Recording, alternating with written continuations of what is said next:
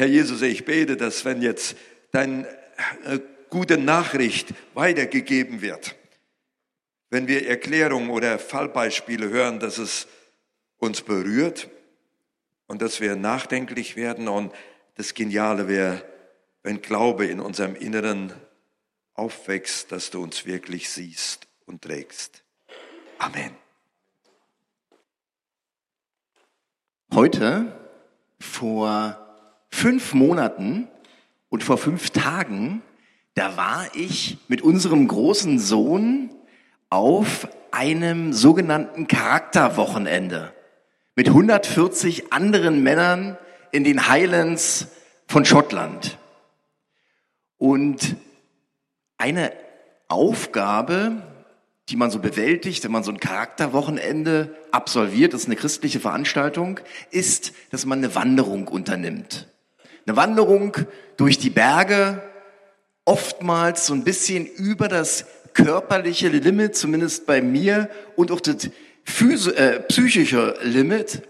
Und ähm, man bekommt so ganz kärgliche Karten, einen Kompass und muss sich orientieren und fünf oder vier Inputs, christliche Inputs absolvieren und am Abend möglichst sicher ins Lager gelangen.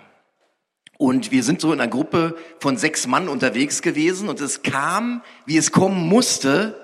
Wir haben irgendwie die Karte falsch interpretiert und sind, haben uns total verlaufen, sind verloren gegangen, als vermisst gemeldet worden.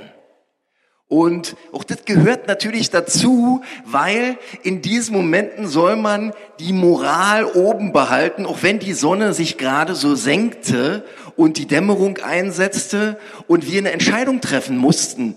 Bauen wir jetzt unser Lager hier auf? Nehmen wir das Notfall-GPS, was versiegelt in meinem Rucksack war, was man aber nur in absoluten Notfällen nehmen sollte? Oder ähm, wie einer unserer Führer, ein ganz erfahrener junger Mann, sagte, pass auf, ich jogge mal auf den Berg und gucke, ob es da irgendwie weitergeht. Er hat also seinen Rucksack abgesetzt, 15 Kilo ungefähr, ist den Berg hochgerannt und hat, als er oben war, in der allerletzten Sekunde eine andere Truppe nur die Köpfe noch verschwinden sehen hinter dem Bergkamm. Also hat er gesagt, okay, den nächsten Berg jogge ich auch noch hoch. Und ähm, gesagt, getan, da sah er unten im Tal in weiter Entfernung drei Knicklichter leuchten. Da war es schon relativ dunkel. Kam er zurück und sagte, ich kenne den Weg, den müssen wir gehen. Haben wir unsere Rucksäcke aufgesetzt, Sturmlampen und sind noch eine ziemliche Zeit weitergelaufen, aber wir kannten den Weg. Und warum erzähle ich euch das heute Morgen? Ich erzähle euch das deswegen, weil es gibt einen Mann, der sagt von sich selbst nicht nur, dass er den Weg kennt, nein, der sagt es noch viel krasser, der sagt von sich selbst, ich bin der Weg, ich bin die Wahrheit, ich bin das Leben, niemand kommt zum Vater als durch mich. Und viele von uns, die werden diesen Vers kennen. Und euch möchte ich so zum Trost, zur Erbauung erzählen, aber diejenigen, die den Vers oder die Jesus noch nicht kennen, die möchte ich damit, denen möchte ich so einen Anstoß geben, darüber nachzudenken. Und ich möchte euch so zu einer Entscheidung bringen. Und Jesus sagt nicht, ich weiß von einem Weg. Er sagt auch nicht, ich habe von einem Weg gehört, sondern er sagt, ich, ich bin der Weg. Aber bevor ich über diesen Weg spreche, möchte ich nochmal die Situation betrachten, in der diese Aussage getätigt wurde. Und in meiner laienhaften Vorstellung war das ja so, dass Jesus mit seinen Jüngern vielleicht durchs Kornfeld lief und dass er so, so einen weisen Spruch gegeben hat und gesagt hat, ich bin der Weg, die Wahrheit und das Leben. Aber die Situation, die war viel angespannter, viel kompakter, viel dramatischer. Und zwar war das kurz nach dem letzten Abendmahl. Die haben sich zusammen versammelt und Judas hatte gerade die Tür aufgestoßen, ist in die Nacht verschwunden. Petrus hatte den Mund vollgenommen, hat gesagt, Jesus, ich werde sogar für dich sterben. Und Jesus sagte zu ihm, bevor der Hahn kräht, wirst du mich dreimal verleugnet haben. Und die Jünger, die waren in so einer totalen Angst und Unsicherheit, Verworrenheit. Und dann sagt Jesus, und ich möchte diesen Satz euch auch sagen, der, der führt dann das weiter und sagt, euer Herz erschrecke nicht. Und wisst ihr, ich äh, bin ja so im Außendienst tätig und habe viel mit Geschöpf, Geschäftsführern, mit Firmeninhabern, auch mit Meistern zu tun. Und ganz viele sagen zu mir, ich muss meinen Mitarbeitern Mut suggerieren, Sicherheit geben und ich habe die selbst nicht. Ich weiß selbst nicht, wie es weitergeht, aber ich muss so tun, als würde ich es wissen. Und wenn du heute Morgen hier bist, dann möchte ich dir sagen, falls du Angst hast, dein Herz erschrecke nicht, glaub an Gott und glaub an mich, sagt Jesus. Glaub an Gott und glaub an Jesus. Und dann sagt er weiter, ich, äh, mein, in meines Vaters Haus sind viele Wohnungen. Ich gehe hin und bereite alles für euch vor. Ihr kennt ja den Weg und wisst, wo ich hingehe. Und dann kommt Thomas, mein Namensvetter, und ich mag den, weil der einfach nicht so tut, als würde er äh, alles wissen. Der sagt, du, Jesus, wenn wir, wir wissen nicht mal, wo du hingehst, geschweige denn kennen wir den Weg. Und dann sagt Jesus diese Worte. In dieser Situation, da sagt er diese Worte, ich bin der Weg, ich bin die Wahrheit, ich bin das Leben, niemand kommt zum Vater als durch mich. Und wie ich es eben schon mal gesagt hat, habe, der sagt nicht, es gibt einen Weg, sondern er sagt, ich bin der Weg. Und das ist mehr als eine Meinung, das ist mehr als eine Richtungsweisung, das ist mehr als so eine Religion, das ist die Erfüllung des Suchens, das ist die Erfüllung der Sehnsucht. Und das müssen wir begreifen und äh, erfahren. Und wenn wir uns darüber nachdenken, wenn wir darüber nachdenken, was ist ein Weg? Ein Weg könnte sein, Dinge zu tun, so wie Frank Sinatra singt, I did it my way. Oder es ist ein physischer Weg mit Anfang und Ende, Start und Ziel, Beginn und Abschluss. Und wenn wir Jesus haben, dann haben wir den Weg, dann haben wir die Erfüllung unserer Sehnsucht. Dann sind wir eigentlich komplett am Ziel angekommen und das ist so eine wunderbare, herrliche Botschaft. Wisst ihr? Der Weg zu Gott, der führt nicht über die zehn Gebote, der führt nicht über die goldene Regel, der führt auch nicht über Sakramente oder Kirchenmitgliedschaft, der führt einzig und allein durch Jesus Christus. Der einzige Weg zu Gott ist Jesus. Das sind nicht deine guten Taten, oder auch nicht die Vermeidung von bösen Taten, der einzige Weg zu Jesus ist, zu Gott ist Jesus. Und warum brauchen wir denn nun einen neuen Weg? Warum brauchen wir Jesus? Warum klappt's nicht, wie Frank Sinatra gesungen hat, I did it my way? Und vielleicht hast du heute Morgen noch nie von diesem Konzept Sünde gehört. Sünde, das ist ein, äh, einfach gesagt ein anderes Wort für Fehlverhalten. Fehlverhalten gegenüber Gott.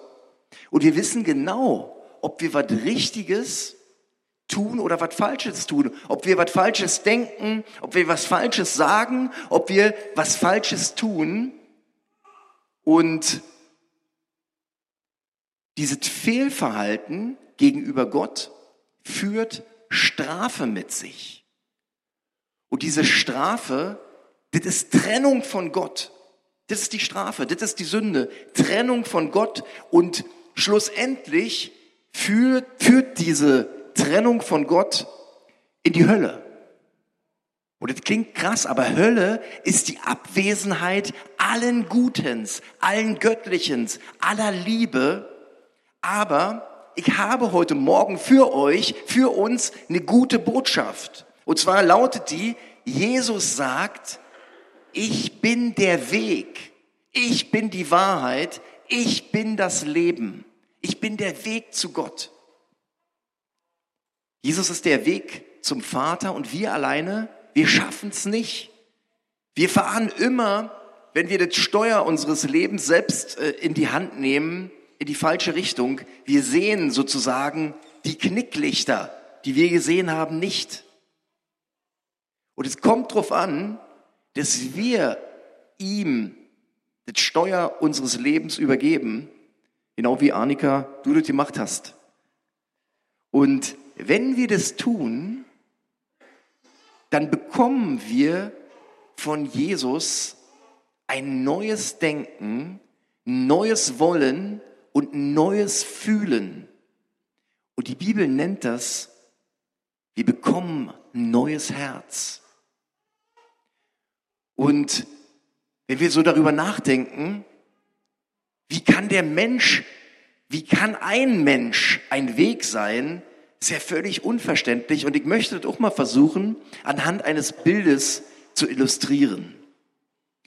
Stellt euch mal vor, zwei Kinder spielen weit draußen im Wattmeer bei Ebbe.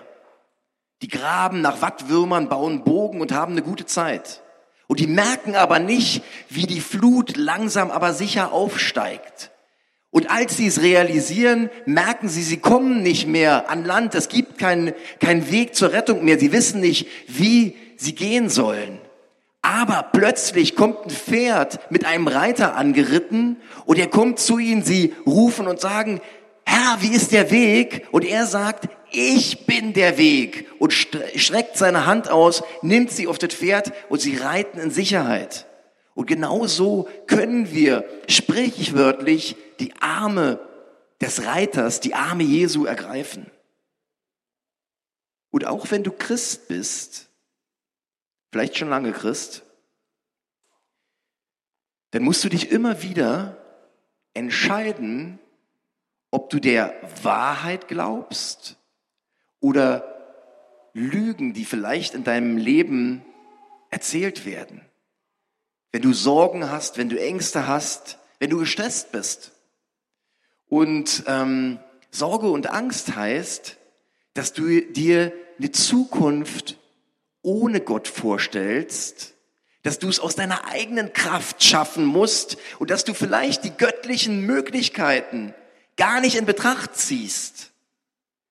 Wenn Druck in unserem Leben ist, dann denkst du, dass du es alleine schaffen musst und ich möchte dir zur Ermutigung zwei Bibelstellen nennen, die uns helfen, die mir helfen, die dir helfen sollen. Eine steht im Hebräer 12.2. Und zwar könnt ihr euch merken, 12.2 Hebräer. Da sagt Jesus, dass er der Anfänger und der Vollender unseres Glaubens ist. Und wenn du sagst, ich habe ja keinen Glauben dafür, dass ich bis zum Ende des Winters meine Gasrechnung bezahlen kann, dann bete zu Gott und sag, Gott, gib mir Glauben dafür. Wenn du eine schlechte Gesundheitsdiagnose hast und äh, hast keinen Glauben dafür, bete zu Gott, dass er dir Glauben gibt. Wenn du gar nicht glauben kannst, dann bete zu Gott, dass er dir Glauben gibt. Er ist der Anfänger und der Vollender unseres Glaubens. Und die zweite Bibelstelle, die ich geben will, im Philippa 2,13 steht, dass Gott uns, dir und mir, das Wollen und auch das Vollbringen schenkt. Das, ist eigentlich eine total coole und entspannte Bibel, entspannende Bibelstelle. Du, wenn du eine Sache nicht kannst, dann bitte Gott darum, dass er dir das Wollen und das Vollbringen gibt. Wenn du was Gutes tun möchtest, aber es nicht kannst, dann bitte ihn um Wollen und Vollbringen. Gott bewirkt alles Gute in dir und mir und er will dir das Wollen und auch das Vollbringen schenken. So eine Gelassenheit, so eine Sicherheit. Und ich möchte euch eine relativ banale Geschichte erzählen, die mir äh, äh, vorletzten Mittwoch passiert ist. Oder uns. Und zwar bin ich mit meinem Auto gefahren und plötzlich kam eine Warnmeldung in meinem äh, Display. Reifendruck abfällig. Und ähm, ich ignoriere gerne solche Warnmeldungen eigentlich, weil manchmal sind es ja Fehlwarnungen. Äh, äh, so äh, war 2,4 Bar, am nächsten Tag waren es 2,3. Naja, dachte ich, auch nicht so schlimm. Aber am Freitag, als ich mit Dori äh, bei unserer Tochter war, da waren es denn nur noch 1,5 Bar. Und da dachte ich mir, Mann, wir wollen ja Sonntag in den Urlaub fahren, auch noch bis Wien. Äh, ich fahre, glaube ich, mal zum Reifenhändler am Samstag. Dori hat, ist dann ausgestiegen, hat geguckt, mit, äh, ich hab den, äh, bin so gerollt rückwärts und dann hatte sie eine Schraube blubbernd, weil es geregnet hat, äh, im, in der Decke gesehen, also in, in dem Reifen. Naja, jedenfalls bin ich am nächsten Tag, am Samstag, zum Reifenhändler gefahren und der Reifenhändler sagte, tut mir leid, keine Chance, vier Stunden, 14 Reifenwechsel, wir haben gerade ähm, Sommer-Winterreifenwechsel. Versuch's mal auf der anderen Straßenseite und wir haben ja auch noch diverse andere. Bin ich auf die andere Seite gegangen und die ähm, Dame sagte, naja, ich habe eigentlich auch keine Zeit, aber wir versuchen's mal. Und ähm, jedenfalls hat sie den Mitarbeiter gefunden, aber der Reifen, äh, der Nagel war zu sehr am Rand, sagte sie. Also der Reifen muss auch gewechselt werden. Dann meinte sie, ja, wir haben aber Reifennot zurzeit. Es gibt, und dann, ich habe so einen speziellen Reifen, irgendein so Michelin Breitreifen, das ist ein Dienstauto. Und ähm, jedenfalls guckt sie in ihrem Computer nach und sagt, hey, Sie haben aber Glück. Ich habe den Reifen. Und ich möchte, ich, ich, danke Gott dafür, dass wir in den Urlaub fahren konnten und ich danke Gott für den Reifen, aber darum geht's mir gar nicht. Mir geht's darum, um mein Herz. Und das ist ein Wunder. In meinem Kopf waren, waren so Gedanken, komme ich in den Urlaub, die Lieferzeit beträgt drei Tage, kann ich unseren Sohn überhaupt von dem Geländespiel abholen? Vielen Dank nochmal dafür. Und, aber mein Herz war ruhig. Mein Herz war geborgen. Und das ist übernatürlich. Und das ist das, was ich euch auch wünsche, dass wir in so einer Sicherheit sind, dass wir uns geborgen fühlen in Jesus, in Jesus Christus, ähm, seiner Hand. Und wisst ihr, wir sind alle auf so einer Wanderung in unserem Leben. Vielleicht nicht durch die Highlands von Schottland, sondern durch die Highlands unseres Lebens. Und wir müssen uns entscheiden. Und wenn du sagst, ich habe noch niemals eine Entscheidung für Jesus Christus getroffen, dann stelle ihm doch die Frage, bist du der, der zum himmlischen Vater führt? Bist du der, der die Wahrheit ist? Bist du der, der das Leben gibt? Und wenn du dann spürst, dass da so eine Antwort kommt und ich garantiere dir, wenn du diese Frage ehrlich stellst, wird die Antwort kommen, dann ergreife die ausgestreckte Hand deines Retters. Amen.